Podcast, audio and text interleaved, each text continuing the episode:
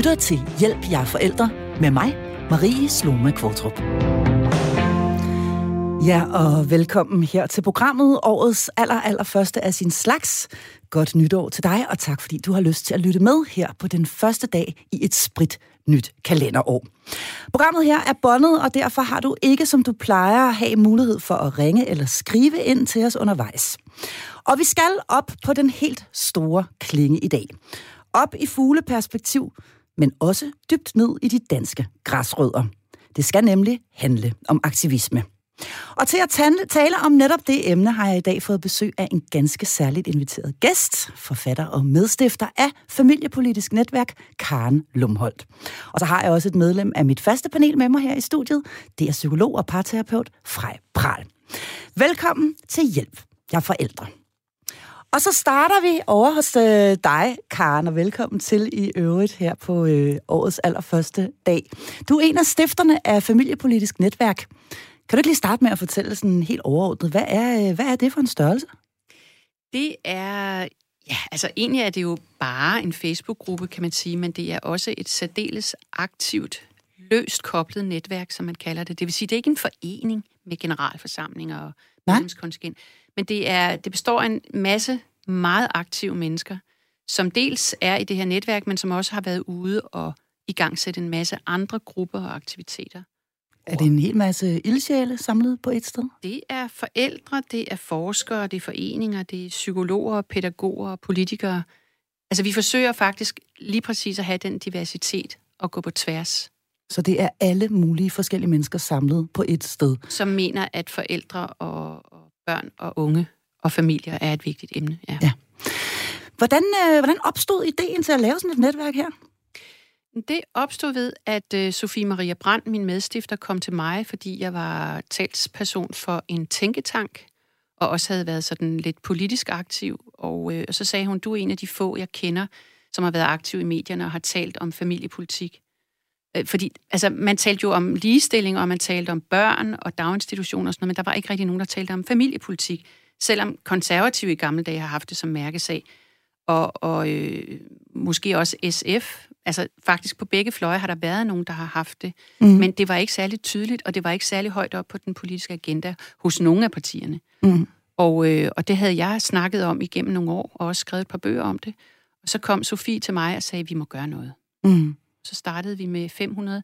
Vi, vi tog begge to sådan cirka 200-300 af vores kerne, at de personer, vi gerne ville have med. Ja, ja. Og så startede vi, og så er det bare vokset.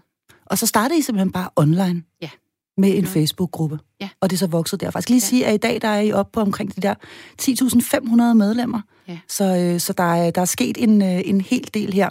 Frej, øh, vi skal også lige have dig på banen her, fordi øh, jeg vil egentlig gerne starte med at sige, at hjemme hos dig, Frej, der, øh, der er I dig og din kone, og der er I tre.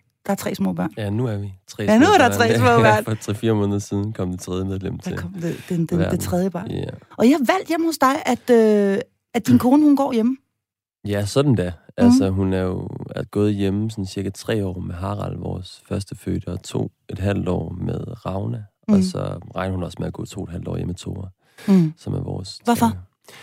Ja, det er jo en lang historie. Ja. Altså, det startede jo for, jamen det var vel knap 10 år siden, 8-9 år siden er det vel nu, hvor vi var studerende, begge to, og vi havde, øh, vi ventede Harald, og vi mm. havde virkelig været ude og afsøge sådan institutioner, ikke, for at finde ud af, at han skulle have det perfekte sted at være. Så vi havde mm. fundet sådan en skøn lille Steiner institutionsperle, hvor der sådan, altså, hun havde, jeg kan huske, der var en video om institutionen, ikke, og mm. lederen institutionen, mm. Helle, hun havde været ude i hele verden og holdt foredrag om pædagogik, så vi havde virkelig været omhyggelige med at finde det perfekte sted. Ikke? Og alligevel, da han så blev de der 15 måneder gammel, og han skulle afsted, så kunne vi bare mærke, det var ikke det. Altså, det, det føltes forkert på en eller anden måde. Jeg kunne mærke det, men især, Vibeke kunne i særlig grad mærke det. Men sådan var det jo bare. Han skulle jo i institution, tænkte vi. Sådan, det gjorde alle jo, og det var jo ligesom normalen. Og så vi tænkte, det blev vi nødt til. Men jo tættere vi kom på, vi kunne bare mærke, det, det trodsede et eller andet inde i os. Øhm, og så skete det, at vi i en legestue mødte en anden kvinde, som var en del af de her hjemmegående netværk i København, som sagde til Vibeke, jamen du kan da, du kan da bare gå hjem mm. med ham. Hvad? Sagde hun så, gå hjem med ham? Og det kunne hun slet ikke se for sig. Men så voksede den tanke sådan stille og roligt på hende. Og så endte det med, at hun tog det valg om at gå hjem med ham, mens han blev det der tre år gammel. Og jeg begyndte at fordybe mig på det tidspunkt tilknytningsteori og udviklingspsykologi og gik ind i den her diskussion omkring øh, institutionalisering og hjemmepasning og kiggede ind i det. Så det var både et valg med hjertet, men det blev også til et, et, øh, et oplyst valg, kan man sige, og et, øh, et intellektuelt valg i virkeligheden. I den, I den grad, ja, fordi jeg kig, altså, vi var jo, jeg, det, det gik op for mig, at vi var fanget af nogle forskellige myter omkring mm. det her med daginstitutioner, jeg særlig grad vuggestuer. Det var noget, der var nødvendigt for barnet. Det var for barnets skyld, de skulle i institution. De skulle socialisere, så de skulle ud blandt andre børn. Og ret hurtigt fandt jeg ud af, at der ikke er noget som helst, der viser, at det skulle være enormt gavnligt for et barn på et år, altså eller 10 måneder, at komme ud blandt alle mulige andre børn og være adskilt mm. fra sine forældre. Altså børnene har i udgangspunktet brug for at være sammen med deres primære omsorgspersoner, når de er helt små. Mm. Øhm, så det, det vendte tingene lidt på hovedet for mig, mm. at institutioner ikke nødvendigvis er til for barnets skyld, men er til for, at forældre kan komme ud, eller blive presset ud i to fuldtidsstillinger hurtigst muligt, så de kan tjene nogle penge til, til staten. Og det er jo altså der langt de fleste er, at man ikke bare lige øh, nødvendigvis har, har, har råd til eller mm. mulighed for, at den øh, ene forælder bliver hjemme. Karen, vi skal lige tilbage igen til dig. Hvordan øh, blev du mast, da du var øh, øh ung og mor til til, til tre børn og samtidig havde et arbejdsliv. Hvordan, øh, hvordan så det ud for dig dengang? Ja, jeg var faktisk, jeg er jo journalist, jeg var mm. faktisk inde i Danmarks Radio og havde et job, der minder lidt om dit. og sad bag sådan en mikrofon der og lavede P1-radio. Mm. Øh, og jeg synes, det var meget, meget slemt, når jeg skulle haste hjem i en taxa og hente to vuggestuebørn. Mm. Så da jeg fik det tredje barn, der øh, gik jeg så ned på 25 timer. Sidenhen blev jeg så selvstændig, faktisk. Øh, og øh, fik så også tid til noget politisk arbejde og sådan nogle ting. Mm. Øhm, så jeg, jeg har været meget glad for det valg, øh, de valg, jeg har truffet. Jeg har selvfølgelig betalt en stor pris i forhold til indkomst, ja. men, øh, men øh, jeg glæder mig over, at jeg har truffet det valg. Jeg, er sikkert, jeg tjener sikkert en tredjedel af, hvad jeg kunne have tjent, hvis jeg havde været øh, oppe i hamsterhjulet. Ja, altså, så det, fordi det er jo lige præcis det, som vi også skal tale meget mere om, det er det her med, hvad, hvad prisen den bliver, ja. og hvad man i virkeligheden kan gøre ved det. Fordi, men jeg, men jeg ja. anerkender, at det her, det, det skal være et strukturelt, øh, altså der skal være nogle strukturelle forandringer, fordi de fleste mennesker kan ikke foretage det valg her. Jeg kunne, fordi min mand, han tjener ja. godt, og, øh, og så, der, så hvis ikke der sker nogle strukturelle ændringer, så bliver det et overklassefænomen. Og det er lige mm. præcis det, som vi jo skal tale meget mere om lige om et øjeblik. For de her muligheder for at sige, når man så går jeg ned i tid, det er ved Gud ikke alle, der har mulighed for det. Ligesom det heller ikke langt fra er muligheden for, for alle at, at, at, at sige, så, bliver jeg, så, så går jeg selvstændig.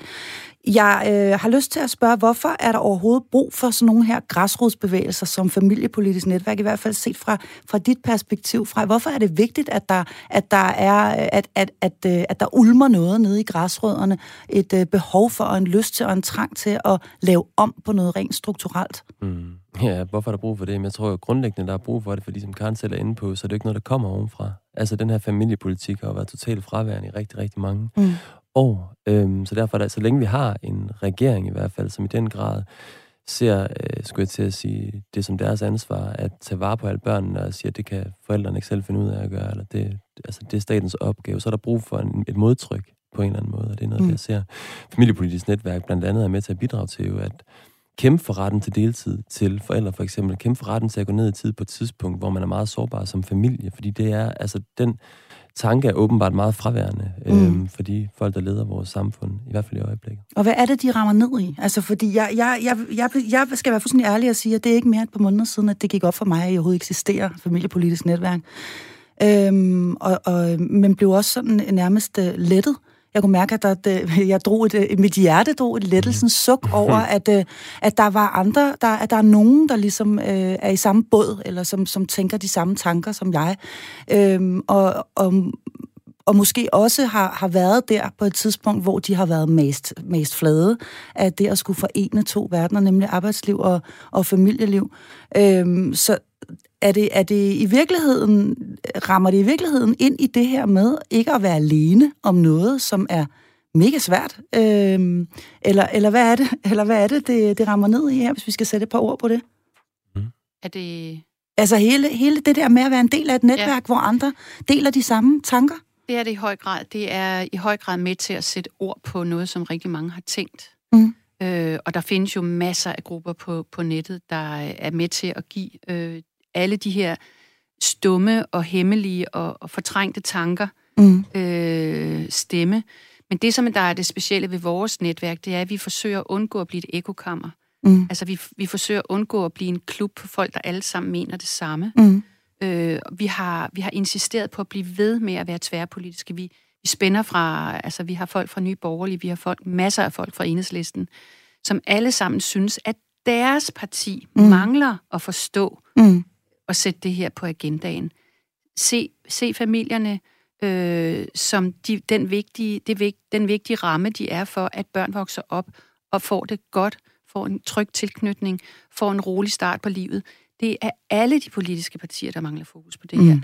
Så udover at vi er et videndelingsforum, så er vi også et identitetsforum, kan man sige. Ja. Et sted, hvor man finder, ja.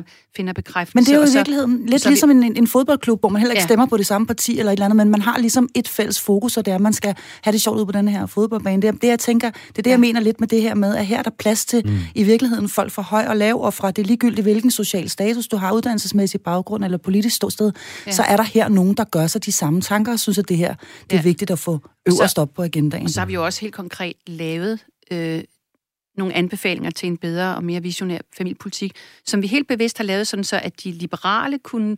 Der, der var noget at tage fra hylderne, som de liberale kunne lide. Der var noget, som socialisterne kunne lide. Der var noget, som Centrum kunne lide. Mm. Så vi har forsøgt at, at lave varer, der passer øh, hele vejen rundt. Ikke? og alle... de øh, 16 anbefalinger, dem skal vi dykke meget længere ned i lige om et øjeblik. Men jeg kunne rigtig godt tænke mig lige at spørge dig, Frej, fordi du øh, sidder jo med rigtig mange danske børnefamilier mm. og deres, deres forældre mm. i, øh, i, øh, i, din, øh, i dit arbejdsliv. Hvad, hvad er det, de kæmper med, de danske børnefamilier? Ja, de kæmper mange forskellige ting. Altså vi kan se, altså for det første, jeg kan starte med, hvad jeg selv oplever, når jeg oplever par komme ind til mig. Ikke? Og hvis mm. det er småbørnsfamilier, så oplever jeg, at de lever i en form for undtagelsestilstand, vil jeg kalde det. Altså mm. det er, nogle gange så tænker jeg, hold kæft, altså kan vi overhovedet lave parterapi her? For der er nogle, en, en kontekst, eller det er en ramme, som er så stressende lige nu, at det er faktisk det er mere rammen, der skal laves om på lige nu, end det er deres indbyrdes kommunikation. Fordi det at have to 37 timers stillinger og små børn, det er et, et meget, meget voldsomt pres mm. for de fleste, og mange har så også transporttid og alt muligt andet oven i de der 37 timer, ikke? Øhm, og det gør for alle, at man bliver dårligere udgaver af sig selv, simpelthen. Altså, det kender alle jo. Det er jo, et, altså, jo mere pres, der kommer på, jo mere, over, eller, mere underskud har jeg helt generelt. Mm. Og så opstår der sådan nogle onde spiraler, hvor man bliver en dårlig udgave af sig selv, og man kommer til at hakke lidt mere af sin partner som så får endnu mere underskud, som så kommer til at hakke lidt mere tilbage igen, og så har du sådan nogle mm. onde spiraler, man kører ind i sammen med hinanden. Så jeg oplever generelt sådan en undtagelsestilstand, hvor de er enormt stresset. Og rigtig mange mødre især, det er jo noget, der så også afspejles i forskningen, især mødre under 40, kan vi se, bliver mere og mere stresset og er blevet det over de sidste 10 år. Fordi de både skal have et arbejdsliv, som jeg ser det, og et øh, hjemmeliv til at mm. gå op på samme tid. Rigtig mange oplever, hvad jeg kalder etisk stress, som er en form for stress, de mærker i, altså det, at det ikke er rigtigt. Altså det du ikke, at jeg sender mit barn afsted, Nej. for eksempel i institutionen, alle de her timer, jeg kommer hjem igen. Og når de endelig kommer hjem, så skal de kompensere enormt meget for det, de føler, de ligesom har hvad det, pådraget barnet. Men samtidig, så kan de ikke rigtig altså komme ud af det der jul igen. De føler på en måde, men sådan er det jo. Altså mm. igen, og det er derfor sådan nogle grupper, som Karen beskriver familiepolitisk netværk, mm. er så vigtige, fordi mange føler sig forkerte, mm. ensomme, fordi de tænker, det er bare mig, der er noget vejen med, siden jeg mm. ikke kan holde til det her pres. Netop. Alle holder jo til det her pres. Alle gør mm. det jo. Men i virkeligheden, som jeg ser det, er det dybt unaturligt. Altså, mm. der er ikke noget naturligt i at skulle arbejde 37 timer af sit barn institutionaliseret 8 timer, altså om dagen, når det er 10 måneder gammelt. Altså, det skal give dig stress. Det skal vække noget i dig, som gør, at du tænker, at det her, det, det dur, ikke? Så altså, det... jeg, har, jeg har selv været der, og det mm. indrømmer jeg gerne. Jeg har også været der af flere omgange, mm. og jeg har også haft, øh, jeg har også været knækket fuldstændig ned på at forsøge at, øh, og, øh, at være i det. Mm. Øh, og forsøge at øh, sige, nej, jeg skal, den her karriere skal have en over nakken. Yeah. Samtidig med, at øh, samtidig med to eller tre eller fire små børn. Mm. Øhm, og, og, og, og det kan simpelthen jo, altså det kan jo blive potentielt farligt, kan man sige, hvis man øh, bliver ved med at presse sig selv ud i, i noget, hvor man bare kan mærke, at, øh, at det her, det går ikke, og netop yeah. føles fuldstændig unaturligt. Mm. Øhm, hvad med skilsmisseprocenten? For jeg tænker, det her, det er jo også, altså hvis man mm. er i en form for undtagelsestilstand, og det, mm. som du kalder det, man skal klare sit arbejdsliv, øh, mm. og man skal, det der så er tilbage, det skal børnene gerne have. Man henter dem døde hammerne trætte, når klokken den er lidt over fire mm. eller halv fem. Mm. Man skal hjem og, øh, og nå også at ordne helt almindelige lavpraktiske ting som vasketøj og så videre. Måske skal man åbne computeren igen, når børnene de sover, for lige at tjekke nogle ekstra mails. Hvor efterlader det det moderne parforhold eller ægteskab henne? Det, at vi øh, er begge parter. Jamen altså, det giver jo du næsten sig selv. meget præcis. Jamen, det giver jo næsten sig selv. Det giver sig selv, ikke? Jamen, altså, det er det, de siger. Altså, de siger, at så falder vi i søvn oven i hinanden til en serie eller et eller andet klokken kvart ja. over ni. Altså, når børnene er puttet, fordi jeg er helt smadret. Mm. Og så kan det være, at den anden lige når at lave lidt arbejde der sidst på, på aftenen, ikke? Altså, det efterlader det med sted. Altså, man kan jo se skilsmisseprocenten, bare for at tilbage til de spørgsmål. Den er allerhøjst, når man har børn imellem, tror jeg, to og fem år, mm. eller noget af den stil. Noget med, når, skal... det, når det mindste barn er, inden ja. det mindste barn er fyldt fire, ikke? Ja, der det, det, det kan godt være, det det. Ja. Men der er ja. skilsmisseprocenten højst, når vi kan se, at trivselen i parforholdet er lavest på det tidspunkt også, mm. ikke? Så vi kan sagtens se det afspejlet i statistikkerne. Og en anden undersøgelse fra Aarhus Universitet viser faktisk, at det problem flest par i den her alders, eller i det der, på det her tidspunkt i livet har, det er manglende kvalitetstid med hinanden. Det rapporterer er den største udfordring, at få kvalitetstid altså med hinanden. Det er simpelthen øh, umuligt at få det, fordi der er så meget tryk på, på det her mm. tidspunkt.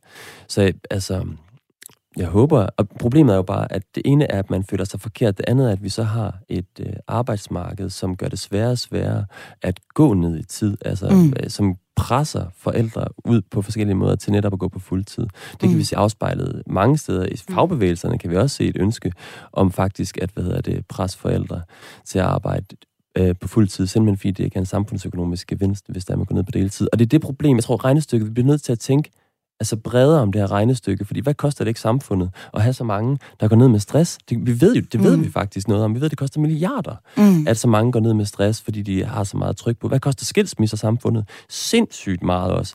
Altså, de der regnestykker bliver på en måde nødt til at være med. Derfor er det så vigtigt, når også siger, at det bliver nødt til, altså, at det er alle partierne. Jeg, jeg, jeg synes, det bliver nødt til at være nogle brede politiske aftaler, man laver om det her, fordi det er heller ikke noget, vi bare ser gevinsten af nu og her. Mm. Det er noget, vi ser gevinsten af om måske flere år. Og mm. der, der er det jo vigtigt lige at sige, altså sådan en aktør som Rockwoolfonden og andre, der, der forsker i, i arbejdsliv, øh, de siger jo, jamen forældre har aldrig haft så meget tid sammen med deres børn, som de har nu.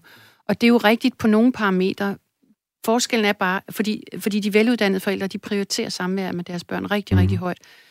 Øh, så det er sådan set rigtigt rent nominelt. Problemet er bare, at den at fordi forældrene er så højt uddannede, altså den generation af forældre, vi har i dag, hvis du tager et tværsnit ned igennem befolkningen, de 35-årige, der, de har aldrig været så højt uddannet. Især mm. møderne har aldrig været så højt uddannet. Mm. Det vil sige, det er en type af jobs, de her kvinder har, og mænd, men især kvinder, hvor de tager arbejdet med hjem. Ja. Det vil sige, de er fysisk til stede, men de er ikke mentalt til stede, og de åbner nemlig computeren, som Frej siger, når børn er lagt i seng, og det går ud over parforholdet og så videre. Ikke? Mm. Der har aldrig været så lidt sex. Nej, Nej der har aldrig været så meget og det er sjovt, sex i de danske det, det, er den anden, det er det andet problem, som Aarhus mm. Universitets undersøgelse viste. Det var lige efter manglende kvalitet, så er det problemer med sexlivet. Ja, ja, ja. Og man kan sige, at øh, som vi også har været inde på tidligere øh, udgaver af det her program, så er, er, er, er vores forbrug af skærme jo også fuldstændig øh, vanvittigt. Så, så det her med, med, med, det kan godt være, at der er et fysisk øh, tilstedevær, men øh, det mentale tilstedevær er ikke eksisterende. Jeg er nødt til lige at forklare, eller have dig til at forklare, Karen, over for, øh, der, der kan jo sagtens være lyttere, som ikke kender til denne her form for aktivisme, og hvad det egentlig går ud på. Kan du ikke lige tage os med, inden vi, inden vi skal dykke ned i jeres 16 anbefalinger? Kan du ikke lige bare lige kort tage os med ind i arbejdsrummet og fortælle mig, hvordan er det egentlig, I arbejder? Hvad gør I for at ændre noget nedefra, hvis man kan sige det sådan?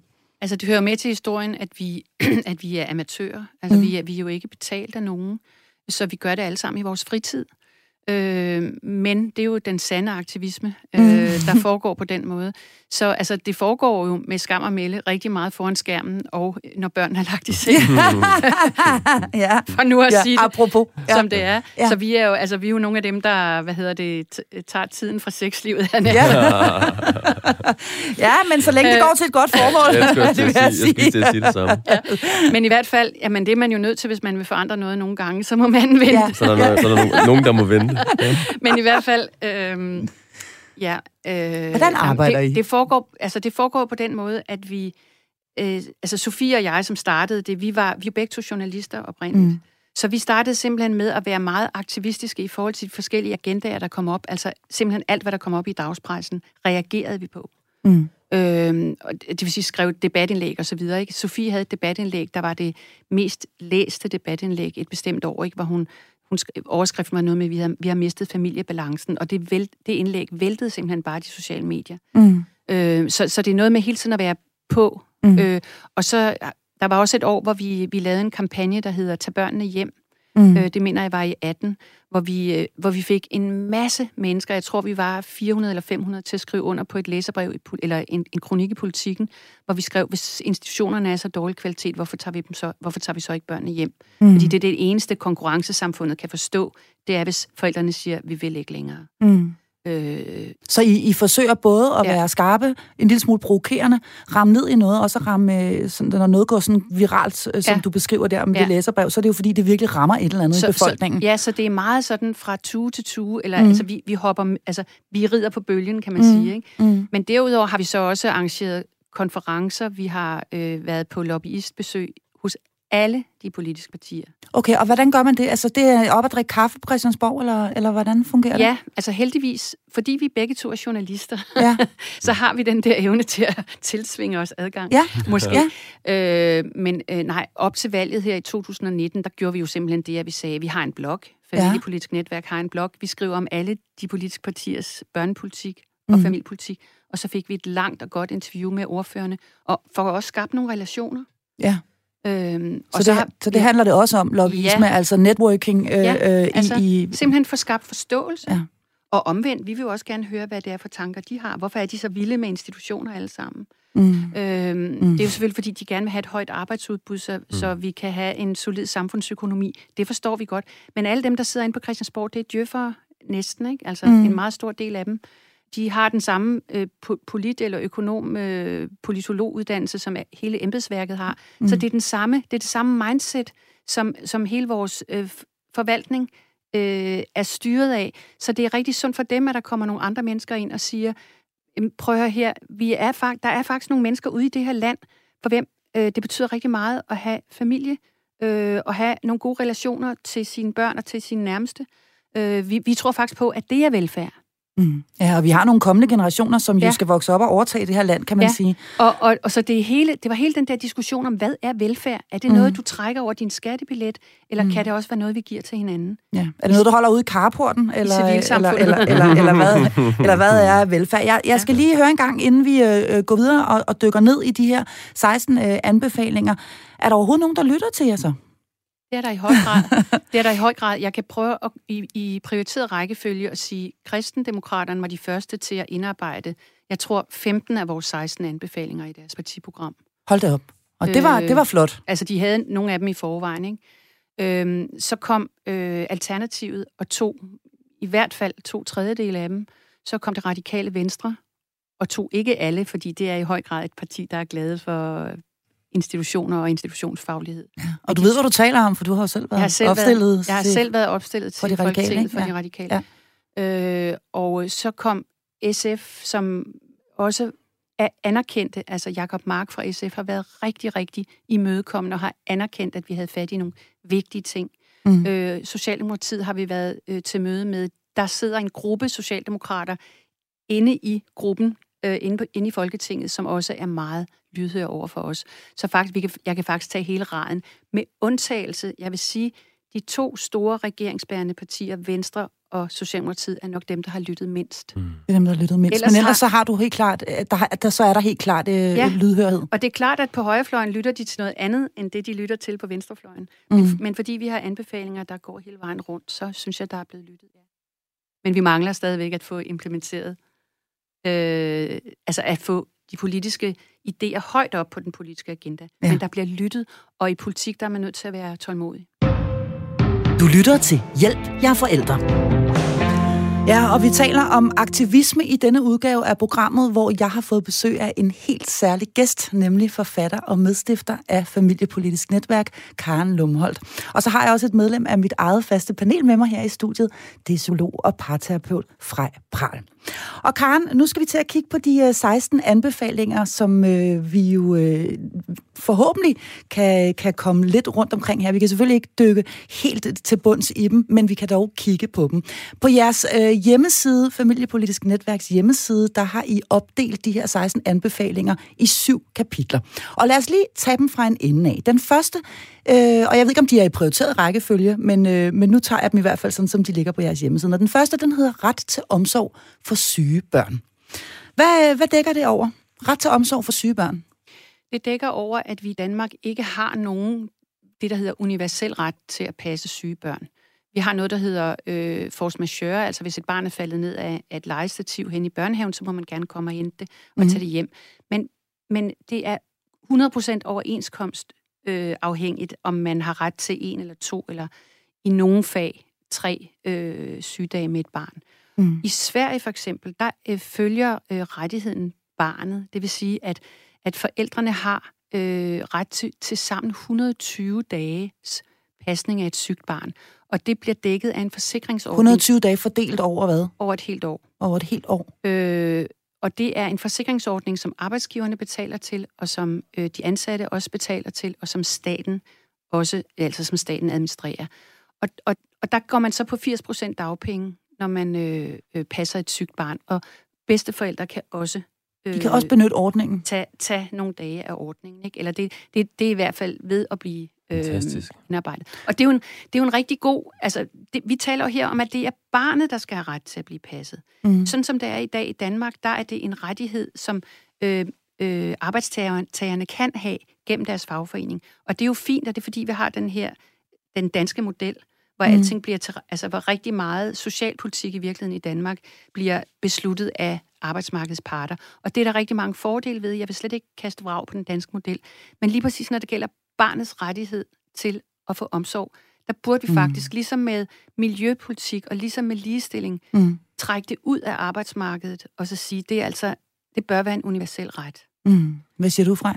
Ja, jeg er fuldstændig enig. Altså, mm. jeg synes, at det, altså, den, den model øh, klinger også hos mig. Altså, det er, jo, det er jo helt vildt at se, at hvis jeg bare vender tilbage til min rolle som parterapeut mm. også, ikke? Altså, hvad jeg ser hos par, altså når man har et sygt barn, ja. ikke? Altså, hvad det gi- kan give af konflikter i parforholdet, fordi men jeg kan jo ikke gøre det. Jeg har jo ikke flere sygedage Nej, tilbage. Ikke? Det er jo virkelig, virkelig skrabet. Ja. Altså, hvis man ser på, hvor meget et barn egentlig er sygt, især i de, når det er fra 0 til 3-4-5 år, ikke? Der er jo mm. virkelig mange sygedage, så det dækker jo på ingen måde. Så det bliver sådan noget med hele tiden give and take øh, mm. mellem par, som skaber enormt mange konflikter og stress. Også i og det tragiske, det er faktisk, hvis du sammenligner Danmark med Sverige, ja. mm. så, så er danske børn mere syge end svenske børn.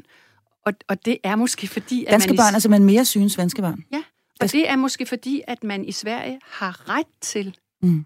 at tage barnet hjem.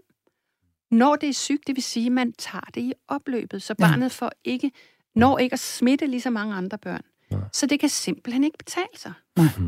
Fordi der er jo altså, vi har, vi har tidligere haft et uh, program, der netop handlede om, når små børn er syge, og hvor jeg også blankt indrømmet, at jeg har haft sminket min datter, altså som blev ved og ved og ved at blive syg, og jeg har simpelthen haft givet hende en, en panodil op bag i, og så noget rus på kindbenene, og så afsted med hende, fordi jeg simpelthen bare ikke kunne overskue, jamen det er helt forfærdeligt, det er simpelthen bare ikke kunne overskue uh, og gå glip af det vigtige møde, jeg skulle til, og så ellers bare lukke mobiltelefonen og håbe på, at de ikke ringer fra vuggestuen eller børnehaven uh, inden mødet der altså, overstået. Jeg, jeg, jeg har hørt uh, forældre ja. stå og skændes på S-togstationen, hvor ja. de står med sådan et sløjt barn imellem sig. Ja. Jamen, jeg, har, jeg skal. Jamen, at mit Præcis. arbejde er også vigtigt. Mm. Øh, tro, jamen, tror du ikke, jeg skal til et vigtigt møde. Tror du ikke, at mit arbejde også er vigtigt? Mm. Altså, og mm. tænk at være et lille barn og høre forældrene skændes hen over hovedet.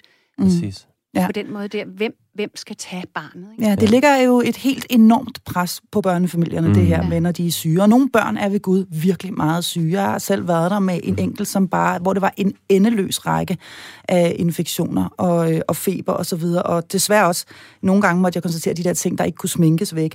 Mm. Øhm, så et, et massivt pres på mm. øh, børnefamilierne. Mm. Og altså, øh, kan man sige, kapitel nummer et, i, øh, når vi kigger på de her anbefalinger, som I har lavet i familiepolitisk netværk. Og vi har faktisk LO, eller som nu hedder Fagbevægelsens hovedorganisation, Majbrit Berlau, som er næstformand, de, de er opmærksomme på det, de har fokus på det, men der er åbenbart nogle meget store hurdler, fordi i nogle overenskomster er det øh, højt oppe, mm. og i andre overenskomster er det lavt nede. Så det er klart, hvis man begynder at arbejde for en universel ret, så skaber man kuk i, i øh, styrkeforholdet mm. mellem mm. arbejdstager og arbejdsgiver. Så det er et kæmpestort problem, og det er nødt til at være et langt sejt træk, mm. Fordi vi ikke gjorde det her fra starten.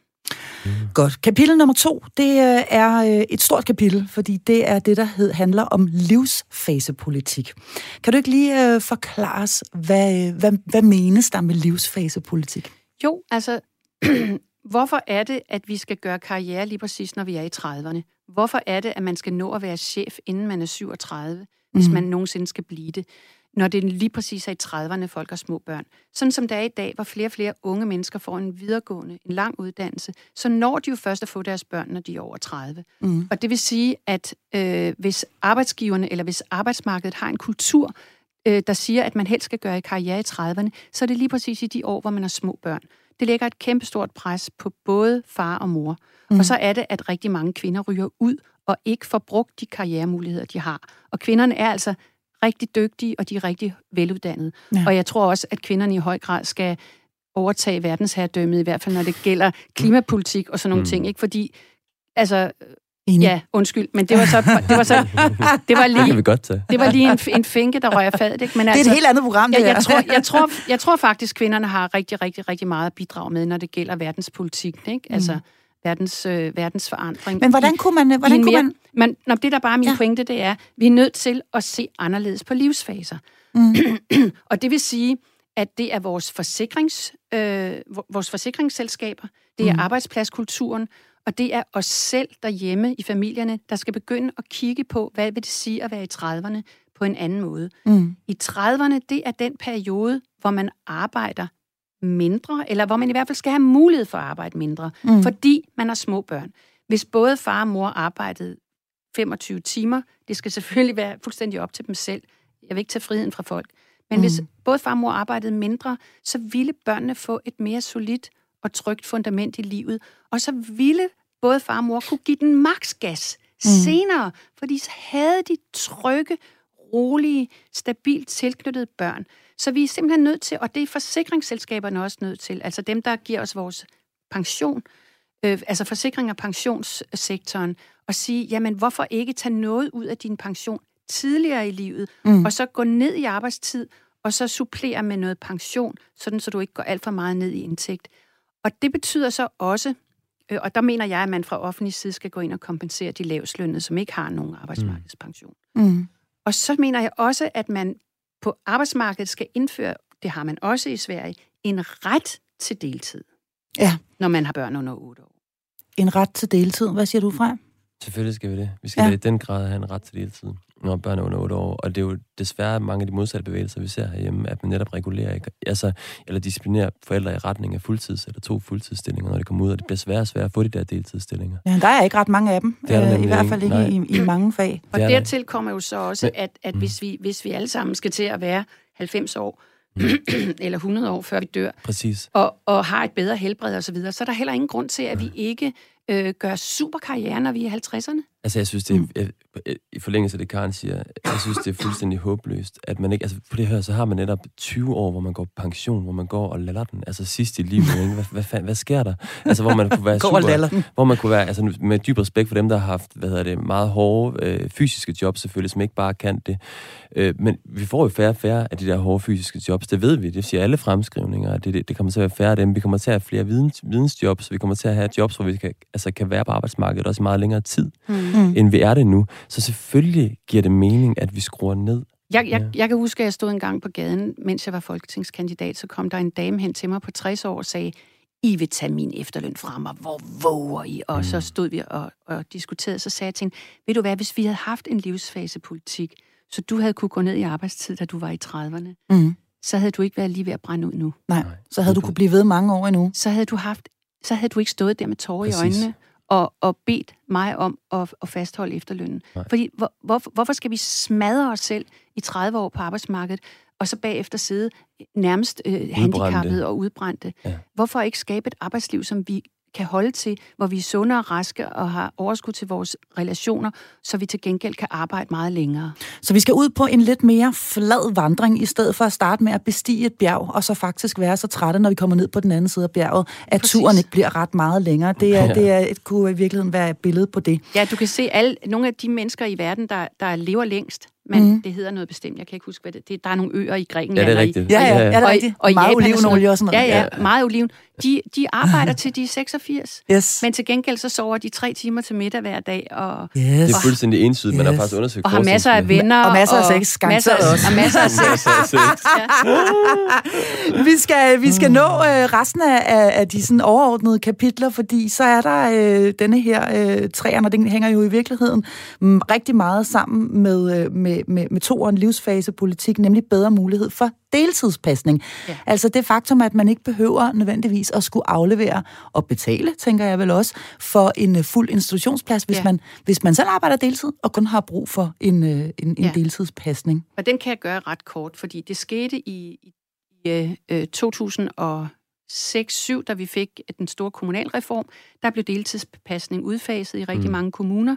Det havde man ellers rigtig mange steder i Jylland især. Der havde man deltidspladser. Men Mhm. det var for svært at administrere, da de fik, man fik de store megakommuner. Og der er det bare, vi siger, vi er nødt til at skulle tilbage til deltidspasning, fordi ja. de mennesker, som vælger at gå ned i arbejdstid, de mennesker, som vælger at have et mindre forbrug og have en mindre økonomi, de skal Mm. også kunne mærke det. Øh, øh, i Ja, fordi det er jo dyrt at have ja. Dem afsted, ikke? Ja. Og øh, at, have, at have en, to eller tre og institutionspladser. det, og det har været for svært at administrere, men det er man simpelthen nødt til at løse, øh, og så sige, jamen altså, for, hvis, det, hvis det er sådan, at det er for flere og flere unge mennesker, den generation, vi får nu, som får børn nu, de prioriterer familieliv rigtig højt. Så det, jeg tror, det bliver en god forretning Mm, øh, for kommunerne, og så sige, jamen så laver vi deltidspladser som en valgmulighed. mm. Næste øh, kapitel, jamen øh, det øh, giver næsten også sig selv, men det handler om kvalitet i dagpasningen. Øhm, og øh, den må du også godt lige knytte et par ord til, Karen. Ja, og heldigvis så er jeg trænet i at fatte mig i korthed. øh, men, Så kort vil det heller ikke være. Jamen, det er, altså, vi kender jo hele den her kamp for minimumsnormeringer, som mm. faktisk toppede her for et par dage siden. Blandt andet efter et massivt pres fra hele den her forældrebevægelse. Mm. Øh, men det handler ikke kun om minimumsnormeringer. Det handler om, at dengang i 89, eller omkring 89, da vi fik øh, pasningsgarantien ude i kommunerne, der blev kommunerne forpligtet til at skaffe plads til alle børn. Mm. Og lige siden, der kan man sige, at den højt besungne kvalitet i de danske børneinstitutioner, der er den faktisk gået ned ad bakke, fordi nu var det kvantitet. Man kan også sige, at det var samtidig med, at konkurrencestaten slog igennem herhjemme. At nu skulle alle børn i institution. Vi har, vi har den højeste grad af institutionalisering af børn i hele verden, skabt for fuldt af Sverige i øvrigt. Alt muligt andet godt i Sverige til trods. Så vi, er, vi har en ekstrem høj grad af institutionalisering i Danmark. Så er der nogen, der siger, at i Frankrig, der kommer børn meget tidligere i institution. Ja, men det er altså kun under 50 procent af børnene, der gør det. I Danmark er det 90 procent af alle etårige, der kommer i institution. Mm. Så, så det vi siger, det er, lad være med at proppe alle børn ind i institutioner som på en pølsefabrik. Sørg for, at der er nogle andre muligheder, Mm. nogle alternativer til dagpasning. Øh, det kommer vi ind på lidt senere. Ja. Og så sørg til gengæld for, at kvaliteten i de her daginstitutioner er så høj, som de, de var engang. Mm. Øh, mindre børnegrupper, øh, mere ro, øh, mere overskud, bedre personal, eller øh, bedre normering. Bedre normering naturligvis også. Og hvad siger du fra i den her forbindelse? Det er vel vand på din mølle også, ikke? At øh, de institutioner, som... Jo, altså jeg synes jo, det er svært, altså jeg er fuldstændig enig. Mm. Det er svært at være uenig i. Altså Mm. mm. det skulle lige være, at der jo har været enkelte undersøgelser, der har vist, at selvom der har været bedre normeringer, så det ikke nødvendigt, betyder det ikke nødvendigvis, at der kommer højere kvalitet ud af det. Mm. Altså det hænger også sammen med, altså det hænger sammen med 117 andre ting, det pædagogiske grundlag, institutionen, ledelsen og så videre. Den er vel også men, øh, i men- den grad sammen det- med, men- tænker jeg, at der er så få, der egentlig har lyst til at blive pædagoger nu, ikke? Altså, det er jo ikke Også- et attraktivt fag længere. Præcis, Man lønner det er dårligt, andet og problem, det er, der ikke er er pædagoger for- til at lave, det er ikke de der minimumsnormeringer, man så er blevet enige om. Men Det er klart, at når man laver normeringerne mm. så dårlige, så er det klart, at de dygtige pædagoger, som har andre steder at gå hen, de mm. Flygter. Ja, præcis. De overgår jo ikke at være der. Men det har været ked af, tror jeg, det her med at være det her med, at det har overskygget. Altså den her hele debatten om minimumsnummering har fra mit perspektiv overskygget hele det her med tilskuddet øh, til, altså det her tilskud, der følger ikke barnet, men institutionen. Altså det er jo sådan, at der er et skattefinansieret tilskud på 10.000, tror jeg, det er til vuggestuebørn hver eneste måned, altså per barn i vuggestuen, som jeg i den grad synes, man skulle trække hjem til forældrene, så forældrene havde mulighed for at passe børnene derhjemme, i stedet for at skulle sende dem afsted i institutionen. Så det synes jeg desværre, at minimum, altså debatten om minimum, minimumsnummeringer har overskygget på en måde den hvad hedder det, øh, det valg, eller den mulighed. Ja, det, det, det tror jeg er for højt det tal, du siger der, men, men vi har også det forslag, men det kan mm. vi komme tilbage til om lidt. Det kan vi godt tage nu ja. i virkeligheden, fordi I mm. har jo et forslag, der hedder bedre mulighed for at vælge hjemmepasning i en periode. Det er ja. faktisk jeres øh, kapitel 6 inde på jeres øh, hjemmeside. Ja. Øhm, og det hænger jo meget godt sammen med det, som Frej han øh, taler om her, at man i virkeligheden i en periode kan vælge daginstitution helt fra, og sige, nej, nu, øh, nu går jeg hjemme og, ja. øh, og passer mit barn selv, eller mine børn. Og det var jo det, vi snakkede om lige, lige i starten, at sådan som det er nu, der er det et overklassefænomen, eller fordi rigtig mange har ikke den mulighed. De kan simpelthen ikke finansiere det, hvis ikke begge to går på arbejde, fordi vi har nogle, nogle boligomkostninger i Danmark, ja. som er ekstremt høje. Og højt skattetryk. Det, det Leve, ja. Og nogle leveomkostninger, der er meget høje. Ikke? Øh, og så har vi vendt os til et meget højt forbrug, osv. osv. Mm. De fleste unge mennesker bosætter sig i de største byer, hvor der er meget dyrt at leve. Så mm. enten er det et overklassefænomen, eller også er det noget, man gør langt ude på landet, hvor man vælger en livsstil, som er mere billig. Ikke? Mm. Det er der også nogen, der gør heldigvis med hjertet. Ikke? Så, man, så man køber et, et stort ja. gammelt hus, og, ja. så, og, så, og så indstiller man ligesom ja. sit uh, liv efter. Ja. At, uh, men, men det vi siger, mm. og som jeg også kan forstå fra, siger, det er, når nu det er så dyrt for kommunerne øh, med de her dagpasningspladser, så hvorfor ikke tage det tilskud, altså forældrene betaler noget, og det offentlige betaler noget for hver dagpasningsplads. Så hvorfor ikke tage det her tilskud, og så lade det følge barnet, sådan så at forældrene kan vælge ikke bare at lade en anden privatperson passe barnet, men selv at passe barnet. Det er klart, at forældrene går ned i løn. Det skal ikke være lige så øh, lukrativt, som hvis du har et fuldtidsarbejde, men du får et tilskud, så dit tab ikke er lige så stort. Mm. Og, og, så, og så siger vi, øh, det kan godt være, at det ikke er rentabelt for samfundet at lade alt for mange gå hjem og passe deres egne børn, fordi der er noget stordriftsfordel i at have, have institutioner. Men så lad dem have retten til det, i hvert fald indtil barnet er halvandet eller to år, mm. fordi det er den periode, som er vigtigst rent tilknytningsmæssigt. Ja, hvad siger du, fra? Ja, jeg er jo rørende egentlig. Altså, vi ved jo, det er det mest formative år altså i barnets liv. Mm. Det, er jo ikke, det er jo ikke nyt, kan man sige. Vi ved fra alle sådan former for sociale indsatser, man skal lave i forhold til børn, jo tidligere du kan sætte ind, øhm, jo, mere, altså, jo bedre resultater får du på den lange bane. Ikke? Så det er mm. sindssygt mm. vigtigt år i barnets liv. Så selvfølgelig øh, vil det være helt fantastisk. Og jeg synes, der er noget øh, netop noget mærkeligt i. Jeg kan huske, vi selv stod med det, da vi skulle øh, passe hjemme, ikke? at vi kunne lade, altså Vibekes veninde passe øh, vores barn, som ja. kunne få no, en masse penge for det, ikke? eller 10-12.000 tror jeg det var på det tidspunkt. Øhm, men hvis hun selv gjorde det, kunne hun ikke få noget for det. Altså mm. det der med, at hun, altså, det, er jo, det, er jo, det er jo sigende, at man på den måde bliver presset ud og skulle levere noget. Og, det, og i virkeligheden... Du skal bare give dit barn fra dig. Du skal ikke? give dit barn fra dig. Ikke? Altså, og det er, jo, det er jo igen, fordi man skal, hvad hedder det... Der, der er selvfølgelig nogle... Helt tilbage i tiden er der også nogle, noget omkring ligestilling, men nu synes jeg bare mere, det handler om at man kan få nogle penge ud af de her forældre, egentlig mere end det handler om. Man kan få retten, det til at løbe rundt, mens barnet til, er lille. Ja, altså, der, altså, er jo, der er jo mm. nogen, der har siddet på borgen og lavet de her regn, eller på Slottholmen øh, snarere, mm. ikke? Altså, mm. hvor, hvor, hvor ministerierne ligger, der har siddet og lavet det her regnstykke og sagt, jo flere vi får ud i, på arbejdsmarkedet, jo højere et arbejdsudbud der er i Danmark, jo flere, jo mere solid er den danske økonomi. Og, og det er jo rigtigt nok, når man bruger Adam og Dream og alle de der regnmodeller, så ser det rigtigt ud. Mm. Problemet er bare, at de modeller, de tager ikke højde for, hvad tryghed er, hvad omsorg er, hvad kærlighed er, hvad tilknytning er, mm. og alt det, som måske i virkeligheden er det, der betyder mest.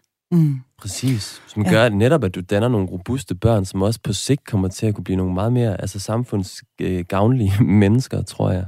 Ja. Mm. Og så skal vi faktisk til noget, som jeg ved, at I uh, tidligere har debatteret, nemlig uh, det, der handler om nytænkning af barselstiden, og det er altså også et af de kapitler, I har, og et par af de anbefalinger, ja. I uh, har i Familiepolitisk Netværk, Karen Lumhold, de ja. handler om lige præcis nytænkning af barselstiden, og derunder jo faktisk også det, der hedder øremærket barsel til farmand. Øh, vil du ikke lige sætte et par ord på det her, så kan vi jo høre, øh, hvad Frej han, øh, han mener om det her? Ja, altså umiddelbart så øh, gennemsnitstiden, hvor, hvor, øh, hvor børn kommer i vuggestue i Danmark, det er 10,5 øh, måneder eller sådan noget. Det er, det er faktisk ret tidligt. Mm. Øh, 11 måneder deromkring. Og øh, så vi vil gerne have at barslen udvidet. Ja. Altså sådan, så den er halvandet år, sådan, så vi nærmer os de forhold, vi ser i Sverige. Ja. Men vi vil endnu hellere have det udvidet, sådan, så det nærmer sig Finland, hvor man har delt af fleksibel barsel, øh, i meget høj grad, altså i form af nogle, noget, om, nogle omsorgsperioder, sådan så at far og mor, de mere eller mindre deler barslen indtil barnet er tre år. Det vil sige, der er i praksis næsten ingen vuggestuer i Finland. De kommer først i institutioner, de er omkring tre år. Så mm. vi vil gerne have, have tidspunktet, hvor børn bliver institutionaliseret udskudt, og så vil vi gerne have udvidet muligheder for, at far og mor kan flekse ind og ud mm. af, af, af barselstiden, sådan så man ikke skal være væk fra arbejdsmarkedet i halvandet år eller i tre år. For det er der ikke nogen, der har lyst til. Nej, fordi man kan Hel- sige, der lå du jo også ind i den der med, at hvis ja. du så får barn nummer to og nummer tre, ja.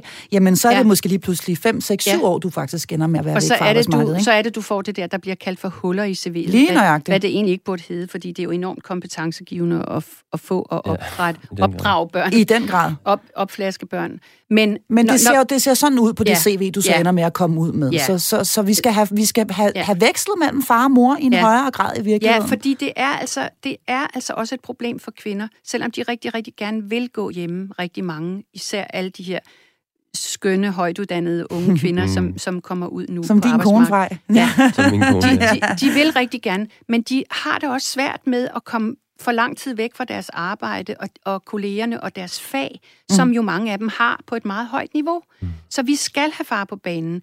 Ikke, ikke på en måde, hvor det går ud over barnets tilknytning til moren, men på en måde, hvor mor og barn øh, bliver støttet, og, og faktisk har barnet også rigtig meget glæde af at have tæt kontakt til far.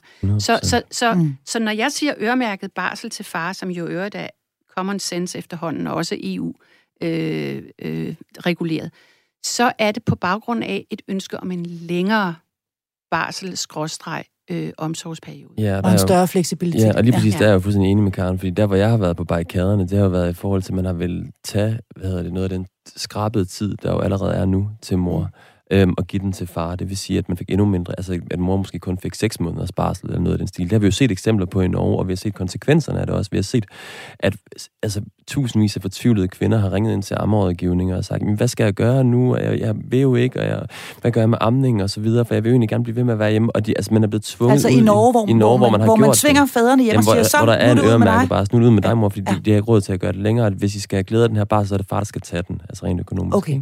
Og det er det, og du er imod, og der kan man, det er, det er ja. dybt imod, ja, fordi man ikke, altså i Sverige har man gjort noget andet også. Altså der er man jo for eksempel, jeg tror det er halvandet år, eller et år otte måneder, eller noget i den stil, hvor far han så får en øremærkning, der hedder seks måneder, tror jeg det er. Der kan kvinden jo stadigvæk tage de der det år, og så kan faren så få lov til at tage det sidste halve år, fordi jeg er da i den grad enig i, at det er pissevigtigt, at far han kommer på banen. Men spørgsmålet er, hvornår skal han på banen, og skal det tages mm. fra den i øvrigt skrabet barsel, vi har lige nu, det er i den grad imod. Det tror mm. jeg ikke er nogen, der tjener Altså det vi, det, vi ser ind i nu, det er jo et EU-direktiv, som øremærker to måneder til, til far. Og, og, øh, og rigtig mange steder er det jo vældig positivt, fordi i rigtig mange europæiske lande, der er far slet ikke på banen. Mm. Okay. Øh, men, men, men, men i Danmark er far faktisk heller ikke ret meget på banen i forhold til de andre nordiske lande. Der er vi nummer chok. Så, så vi, vi har altså, altså vi har jo en myte om, at Danmark er et vældig ligestillet land. Ja. Det er Danmark ikke. Vi har et ekstremt kønsskævt arbejdsmarked. Altså det er kvinderne, der vælger omsorgsfagene, det er mændene, der vælger de tekniske fag. Og selvom vi har mange kvinder på mellemlederstillinger, så har vi næsten ingen kvinder i den øverste top. Og, og, og, øh, så, så, altså, så der er et kæmpestort ligestillingsissue, og som jeg også sagde tidligere, så tror jeg altså på, at kvinderne har en, en, en, en opgave at gøre i den her verden, hvis den skal blive mere holdbar og mere bæredygtig. Så vi, mm. vi skal have kvinderne ud og overtage magten, havde jeg sagt, ja. på nogle områder, mm. og det er de også i gang med. Men, men, og, men jeg tror bare, at den eneste måde, vi får det her omsorgsarbejde gjort til højstatusarbejde, mm. det er ved, at mændene også får lov til at snuse til det. Mm. Og en mand, der har gået hjemme i to måneder og passet sit barn, jeg mm. lover dig for, ja. at, han, at han får respekt ja. for, hvad, hvad omsorgsarbejde vil sige. Og det kommer altså til at smitte af på hele vores samfund. Ja. Så derfor skal mændene på banen. Men igen, det skal ikke tages fra den første vigtige tid, og jeg mener også som fra, at det første år, der har barnet rigtig meget brug for mor og har rigtig meget brug for arme. Og der, altså, der er rigtig, rigtig mange ting, der i virkeligheden hænger sammen her, og det er, det, er, det hele hænger jo sammen. Hele jeres politik hænger jo sammen, kan jeg, kan ja. jeg, kan jeg regne ud. At, at, at, at hele sammenhængen mellem familieliv, arbejdsliv og dagpasning, altså ja. det hele bliver i virkeligheden til en stor, ja. øh, en stor sammenhæng. Ja. Øh, og, og, også og, en, og når vi har det der sidste punkt, mm. øh, som hedder nytænkning af sammenhængen mellem familieliv, arbejdsliv og dagpasning, ja. så er det fordi, vi tænker, at, at med digitaliseringen, altså hvor vi, vi har så meget fjernarbejde, det har vi jo også her under corona, mm. øh, hvor rigtig mange arbejder hjemme, hvor rigtig mange arbejder på alle mulige mærkelige workstations rundt omkring. Altså man kan sidde på en café, man kan sidde i, i, øh, i, altså i Kina, man kan sidde alle mulige steder mm. og arbejde. Man kan også sidde øh, på Lolland og have et rigtig fint liv og arbejde på F.L. Schmidt. Øh, eller, øh, eller have et barn i fodenden samtidig. Eller have ja. et barn i fodenden. Så, så det, det ja. handler om, det er, at vi skal til at tænke arbejdsliv, familieliv og institutionsliv på en helt anden måde.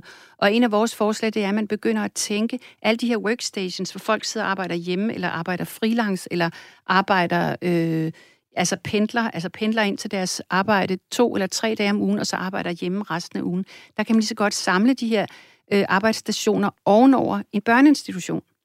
Ah, smart. Sådan, sådan så, at forældrene kan blive integreret. Og det, der, det jeg ved godt, nu er der pædagoger, der slår syv kors for sig, fordi forældre, det er da noget af det værste. Man vil nærmest ikke have dem ind på stuerne, fordi mange forældrene er virkelig, mange familierne er virkelig røv, eller forældrene er virkelig røvirriterende, mm. fordi de netop er så, har så meget dårligt samvittighed over for deres de børn. De er så, så de er så skide stressede, mm. de tror, de skal kompensere med alt muligt malplaceret omsorg. Øh, så, så, så, så, så lad os holde forældrene væk fra børneinstitutioner. Ja, nej, det mente jeg jo ikke. Vel, jeg, jeg mener bare, at sådan som det er i dag, der er forældrene pisse stressede og irriterende. Mm. Jeg forstår godt, ja. at pædagogerne helst vil holde dem ude. Men hvis man tænkte en institution forfra på de her præmisser og sagde, vi laver en forældredrevet institution, som indtænker arbejdslivet, altså en eller anden form for frilans eller, eller fjernarbejdspladser, øh, op på første sal eller nede mm. i kælderen eller whatever, så ville forældrene kunne komme ned og arme, de ville kunne komme ned og putte. Mm. Øh, øh, det er bare en ud af cirka 100 idéer, vi fik, da vi spurgte ud, hvordan kan man gentænke hele det her område, familieliv, arbejdsliv og institutionsliv. Mm. Og så bliver det jo, øh, hvis man tænker den der ind, også til væsentligt færre timer øh, væk fra hinanden i, øh, i, løbet, af, mm. i løbet af dagen. Og man kan, ja, det vil også være godt for, for parforholdet, tænker jeg, fra, at, at der var mere fleksibilitet, fleksibilitet i forhold til, til arbejdsliv, og man, man måske også lige kunne tage sig en, en, en hjemmearbejdsdag begge to, og så måske mødes over frokosten eller, eller under dynen sådan i løbet af dagen, eller hvad siger du? Ja, eller nogen vil synes, det var forfærdeligt. det ved jeg, ikke. jeg ved heller ikke med den der konkrete idé. Jeg synes, det, jeg bliver inspireret af, at det Karen siger, det er jo, at det er også en, et forsøg på at vende tilbage til noget. Altså man kan sige meget lort om gamle dage, ikke? fordi mange fik sgu tørre tæsk, og der var, der var meget, der ikke var særlig rart. Men en ting var der, det var det arbejdsfællesskab. Ikke? Altså der var det her med, at altså, helt meget sådan romantisk, ikke? at øh, far han var ude i marken, ikke? Og, mm. hvad hedder det, og ungerne kunne sådan være sådan i nærheden eller periferien af det, eller mor mm. vaskede og gjorde noget der indenfor, ikke? Og så ungerne var i nærheden af det der, der skete.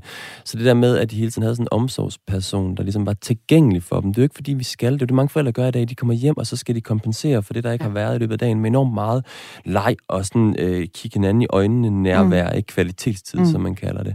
Men i virkeligheden, så er det jo ikke det, børn har brug for. Nej, børn, børn har brug for, for kvantitetstid. De har brug for mm. kvantitetstid, og det betyder ikke, at vi som forældre skal lave lave enormt meget med børnene, men at være i nærheden og laver ja. et eller andet, altså vi sysler med et eller andet, ikke? Mm. Ikke at vi sidder i vores skærme, men at vi sidder og gør noget ja. produktivt. Gør Prøv at lægge mærke til, hvor vildt børn er med, med nogen, der kan et håndværk, ikke? Helt sindssygt, og derfor så synes jeg bare, det er, og det, netop derfor, så tror jeg, at jeg endnu hellere vil, at vi kan få meget mere tid med vores børn, altså frem for at flytte arbejdet hen til dem, så at vi kan få mere tid sammen med dem, hvor vi kan være i nærheden af hinanden, hvor mm. de kan mærke, det, det profiterer børn i den grad af. Og det er, jo det, en af mine er kæpheste, både fordi jeg ikke er særlig god til at bygge Lego eller lege med Barbie-dukker, ja. men, men, men at man simpelthen er tilgængelig, ja. at man bare øh, er i nærheden yes. af hinanden, og man kan række ud efter hinanden, hvis øh, man Og en af mine kæpheste, det er at lære børnene at lave husligt arbejde. Ja, det er det. Men det problemet er jo så... Og det kræver også tid. og nu er vi tilbage ved noget andet, ikke? Fordi ja. så når rigtig mange forældre kommer til mig, når de skal have forældrerådgivning, og siger, jamen, mine børn gider ikke, eller de vil ikke mm. lave noget, eller de sådan. Og det, der jo sker også, det er, hvis du har et barn, der for eksempel har været afsted 8 timer i institution i løbet af en dag, og som så kommer hjem, så ofte, også når barnet bliver lidt ældre, så føler barnet sig ikke nødvendigvis som en del af det fællesskab, der er derhjemme, fordi barnet faktisk er en del af et andet fællesskab, et andet sted. Og det betyder, at barnet et eller andet sted kan føle det en lille smule meningsløst også at gå ind og bidrage til det fællesskab, for det føler ikke en automatisk forpligtelse over for et fællesskab, barnet ikke er særlig meget i.